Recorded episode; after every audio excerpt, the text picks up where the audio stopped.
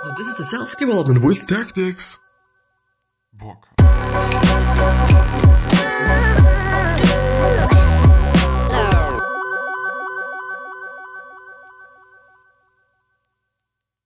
So, this one's gonna be again about cognitive behavioral therapy, and it is also going to be, I guess at least, the last episode featuring this particular article and also um, maybe not this particular topic. You know, I might be going through something uh, cognitive behavioral therapy related in the future as well, just because it is valuable, at my point of view at least.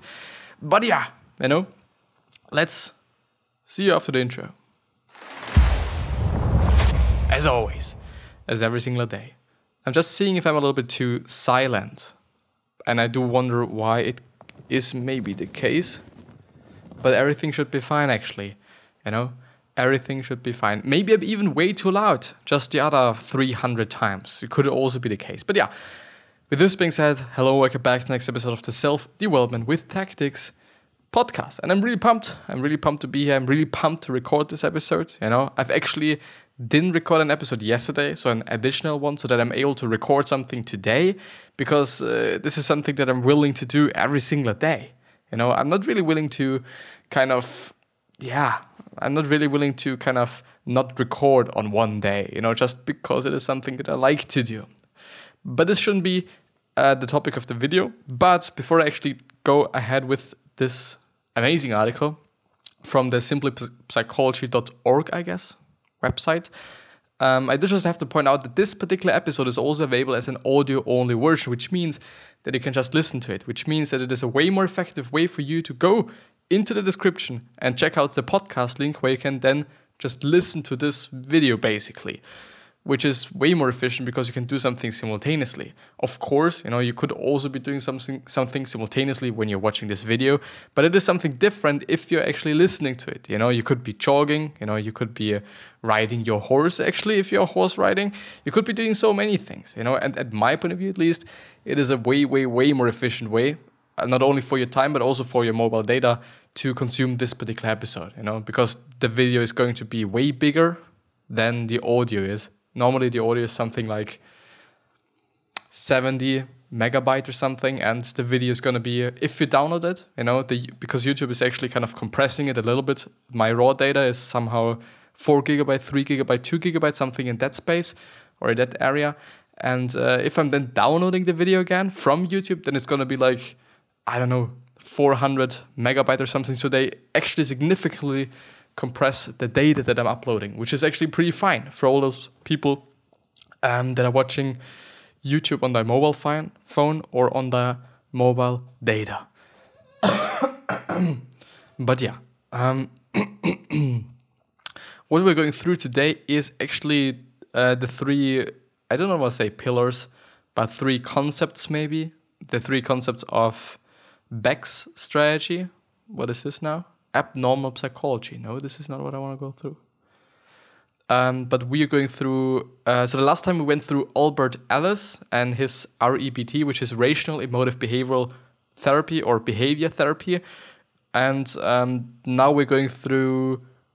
I do just not remember what it is called. Aaron Beck and cognitive thera- therapy, and at the end, there's also going to be a comparison between those two things. So they then just kind of evaluate what's the better one, what is used for what, and what should be used for what. And it's going to be pretty interesting, you know?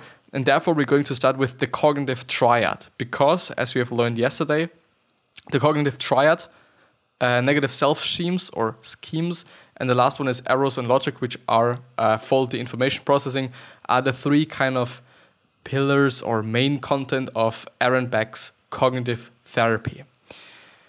Therefore, uh, the cognitive triad. The cognitive triad are three forms of negative.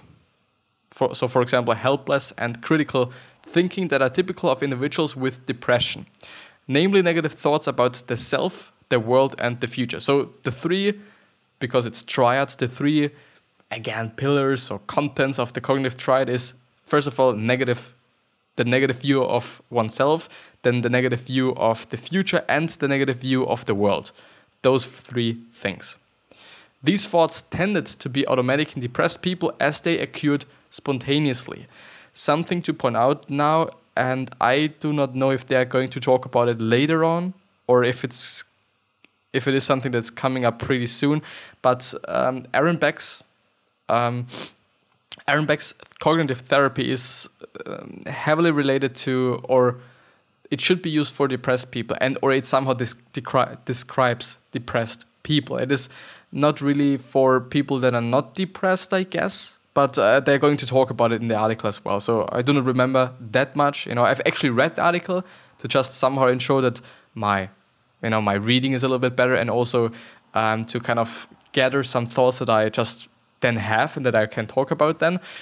But definitely, you know, negative self talk or the negative view of the self, which is basically negative self talk in some way, then the negative view of the future, which means for me at least being pessimistic and not really being optimistic. And the third thing is having um, or seeing your surroundings as something negative.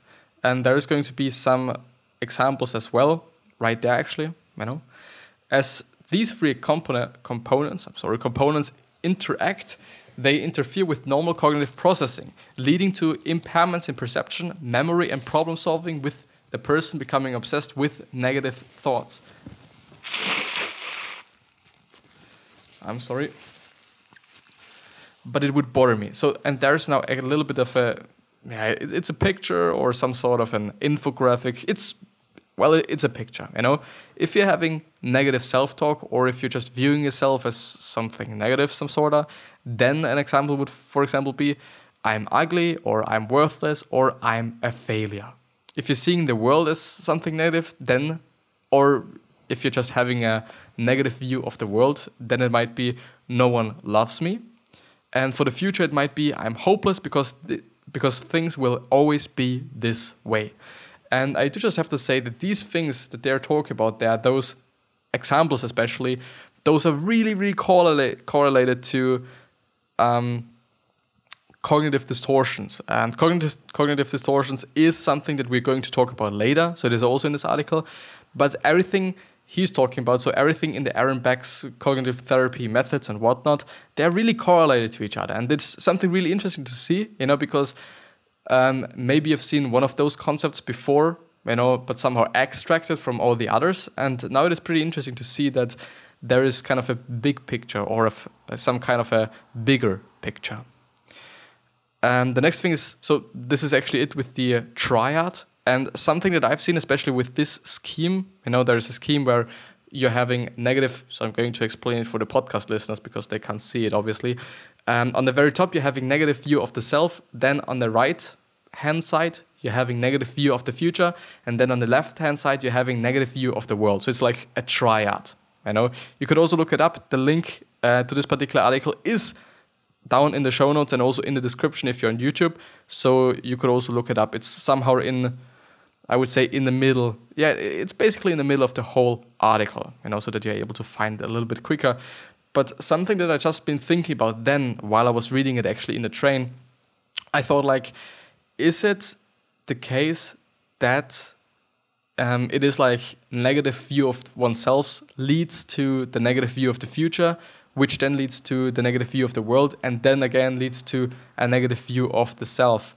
So everything in the end, you know, just as I'm having a look at this kind of. Um, way they present it, it somehow seems to be the case that everything is correlated and or everything can lead can lead to one and another, which is really fucked up in the end. You know, which is really really fucked up in the end because I don't know, like let's say you're having just a negative view of oneself or of yourself, which is something that might be more common than. But yeah, you know, the thing is, if somebody is actually thinking about oneself in a negative way, does that also mean that he or she is going to be relatively pessimistic, which means then having a negative view of the future. Is this something that is correlated? Is this something that will happen? So it's, it's definitely going to happen. But is this something that you can say is the case? This would be interesting. You know, this now would be uh, quite interesting, at least for me. Like I don't know how you're feeling about it, but it is something interesting for me. So negative self schemes or schemes. I never know how to pronounce it actually. Beck believed that, that depression prone individuals devo- develop a negative self scheme. They possess a set of beliefs and expectations about themselves that are essentially negative and pessimistic. Beck claimed that negative schemes may have acquired in childhood as a result of traumatic events. Experiences that might contribute to negative schemes include death of a parent or sibling, parental rejection, criticism, overprotection, neglect, or even abuse, bullying at school, or exclusion from peer group. People with negative self schemes become prone to making logical errors in their thinking and they tend to focus selectively on certain aspects of a situation while ignoring equally relevant information, which is actually something that we are now, going through. Um, part of one cognitive distortion, which is really interesting, which again somehow points out or emphasizes the fact that all those things are somehow related or correlated, whatever really interesting, really interesting. But I, I, gotta have to say, like, I don't know. I don't know, but uh, death of a parent or sibling, being rejected or criticism or overprotection, those things, and also bullying, those things are really often gonna be the case. You know, it's often gonna happen to some children, unfortunately, or maybe fortunately, even because I don't know. Like, of course, you can then just. Uh, yeah, have depression, which is something that's really fucked up. You know, if your mind's telling you some shit which is not true, this is really fucked. because this is also then gonna just change your reality, basically. You know, this is going to change how you perceive the world and how you're gonna see the world, which is really fucked up because you can't you can do something against it. And they have also shown that cognitive behavioral therapy is good in uh, just 80% of the time, I guess, if I remember that correctly. But it's still fucked up. Like, it's still really shitty, you know, to have depression because treating something. Treating something that's physical is, at my point of view, way easier than treating something, unless it's something like cancer. Like, ah, hmm, it's difficult. It's difficult. It might be actually the same level. Like, curing something that's physical and curing something that's mental. I well, I guess yeah. I guess it is actually on the same level. And uh, but I still think that if you're having some mental issues, then uh, I don't know. I somehow believe that if you're having some mental issues, it's gonna be harder than just I don't know breaking your arm. Breaking your arm is of course just gonna be shit, but you actually do not have to do anything, you know, to just let it cure. You actually just have to hold it steady, and you shouldn't just move it and whatnot. Only, and you shouldn't kind of I don't know hurt yourself again at this particular just area again and, and whatnot. So you know what I mean. The thing is, some mental shit is really kind of difficult to cope with. You know, especially also because it's such a thing in our society that if you're having some mental problems, that you're just again a piece of shit again. You know, because people think like, okay, you know, you're having mental issues. That's really bad. It's uh, just people see it uh, in a bad way, or they have a bad view on these things, in society, which is something that's really fucked up, and this is something that people should be talking about, because everyone has mental issues on some in some point of their life. I guess at least. Of course, some people will never have that, you know, and I shouldn't also generalize that. But most people are going to have some uh, issues with mental things, you know, because somebody died, because of one of your parents died, one of your siblings died. Those things they actually hit us and it is what it is. It hits us as uh, a car hits us, some sort of, only in a negative way, and uh, not negative way, but in a mental way, but definitely negative way. And and so it is definitely something that we should talking about way more in society, you know, and in culture and, and whatnot. So so I'm I'm really looking forward to this changing, you know, because this is something that definitely has to change. And I think it is actually on a pretty good way, to be honest. You know, I guess it has been way severe you know, if you ha- if you had some mental issues like a hundred years ago, you know, I guess then you know everyone thought that you're a dumb motherfucker and whatnot, and they actually hurt you then physically. Like one of my teachers actually told us a story in school. I think it was actually was it last Friday or last Monday, something like that. Like it was last week essentially, and uh, she said that um, if people had mental issues, I there was something specific, but I don't remember it. And then they actually used to just have a metal, I don't know what it's called. Like it's something like a, let's say it's a metal metal stick, like metal, the material, and it's a stick. And they used to actually shove that into your fucking nose, into your brain, and then just uh, twirl it around. You know, they actually then basically destroyed your fucking brain, which in the end resulted into even being just then actually being dumb and then actually having some re- mental issues th- through physical, so through physical, just uh, kind of, I don't know. Of course, it's not going to be good if you kind of hurt your brain and or if you're going to just mess up your brain completely. It's not going to be good. It's really not going to be good. And this is something that they did, and it's something that's really fucked up because they thought, well, it is something that works. And the funny part about it is, which uh, she also pointed out, is that uh, this was a practice that was done by actually relatively intelligent or actually highly intelligent doctors. And they thought it is just working, you know, because they believed this is the only way to cure some mental fucking illnesses. But it's not. Nowadays, obviously, which is something that's pretty nice that we actually know way more about mental things nowadays than we knew just, I don't know, maybe 50 years ago, you know, maybe even 20 years ago. But yeah, the next one is cognitive distortions. I've been talking about them and also thinking about them for quite a time right now, you know, because I've actually reviewed them the first time like I don't know, half a year ago it must have been. But yeah, you know, they're still pretty, pretty, pretty interesting. So Beck in 1967, it identifies a number of illogical thinking processes, which are distortions of thought processes. These illogical thought patterns are self defeating and can cause great anxiety or depression for the individual. The first one is the arbitrary in- interference. Yeah. Drawing conclusions on the basis of sufficient or ir- irrelevant evidence. For example, thinking you are worthless because on an open air concert you were going to see has been rained off. Uh, which is something that might sound a little bit strange for you, but it's definitely. There, there, there are definitely cases where this was the case, actually. The second one is selective abstraction, focusing on a single aspect of a situation and ignoring others. For example, you feel responsible for your team losing a football match even though you're just one of the players on the field. The problem with this and the problem with me talking about this is that some people might then think like okay, you know, I shouldn't actually kind of be responsible for anything that is happening to me. But the but the reality is that you should definitely be responsible for quite a lot of things. You know, if you're unhappy, it is your responsibility. If you fucked up a test, it is your responsibility. If you've hurt somebody else, it is your responsibility. Um, I would even say that actually being responsible for some things that you shouldn't be responsible for, if you're thinking in this kind of way, is also not even that bad, you know, because if you are responsible, you're putting into you're putting yourself into a state where you are able to change something, you know, because if you're actually blaming somebody else, you have to you have to actually wait until this person is changing something until you can feel better again, or you can just be happy again, or you can just move on again.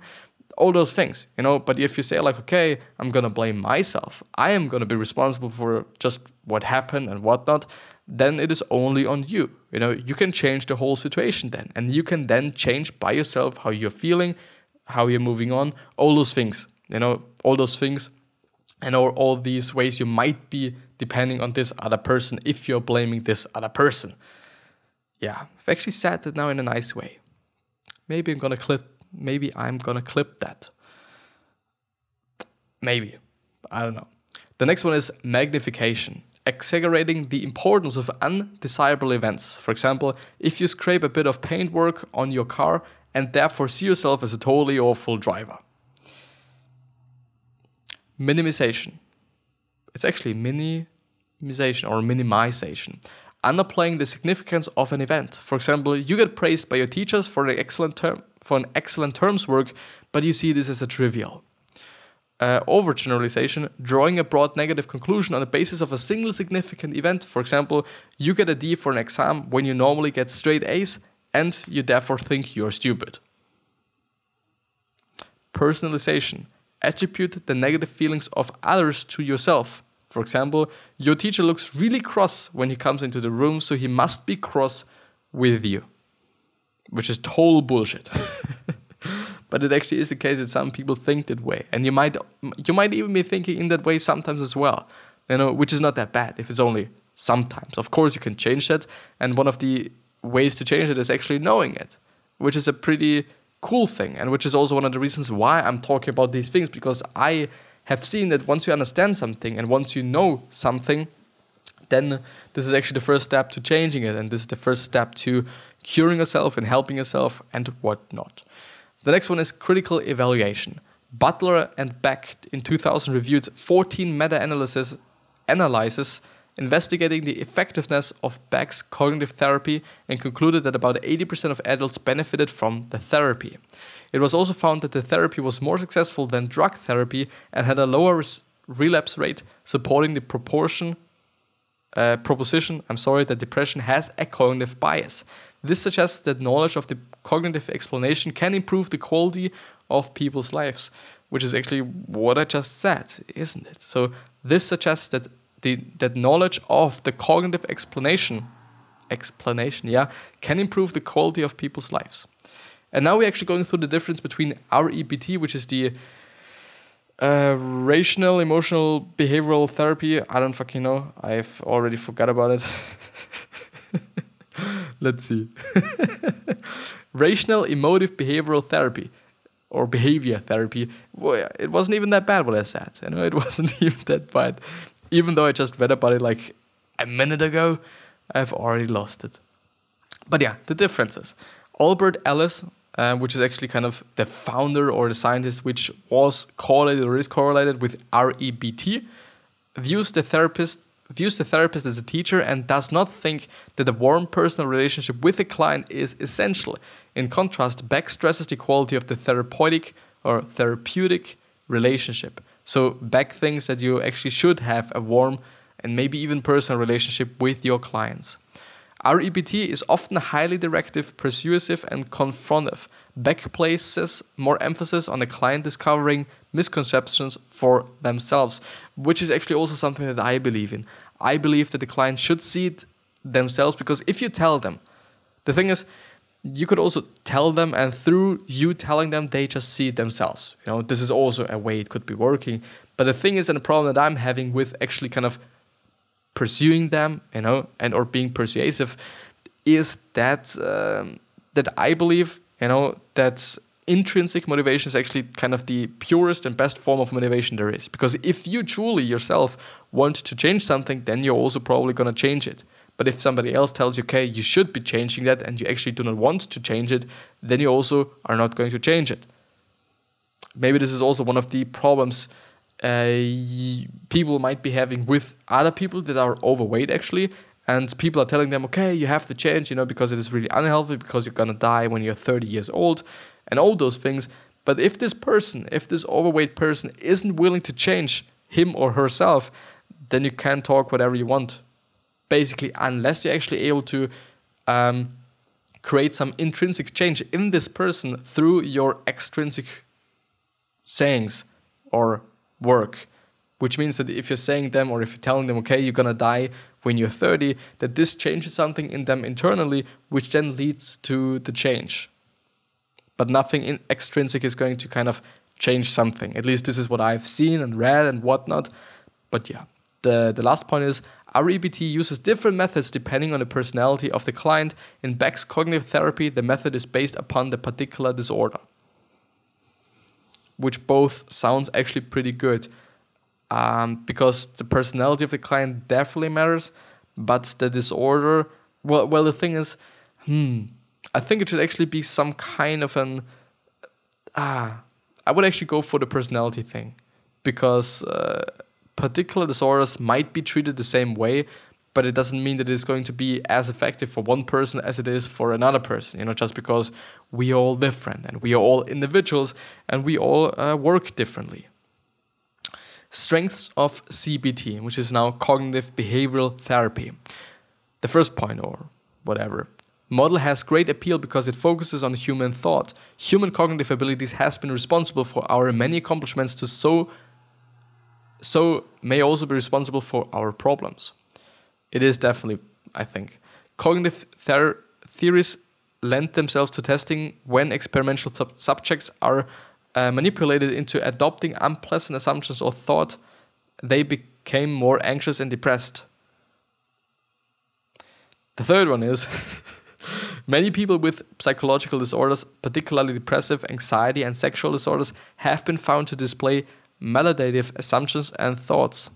What does maladaptive mean? Not adjusting adequately or uh, appropriately to the environment or situation. maladaptive coping strategies such as increasing consumption of alcohol.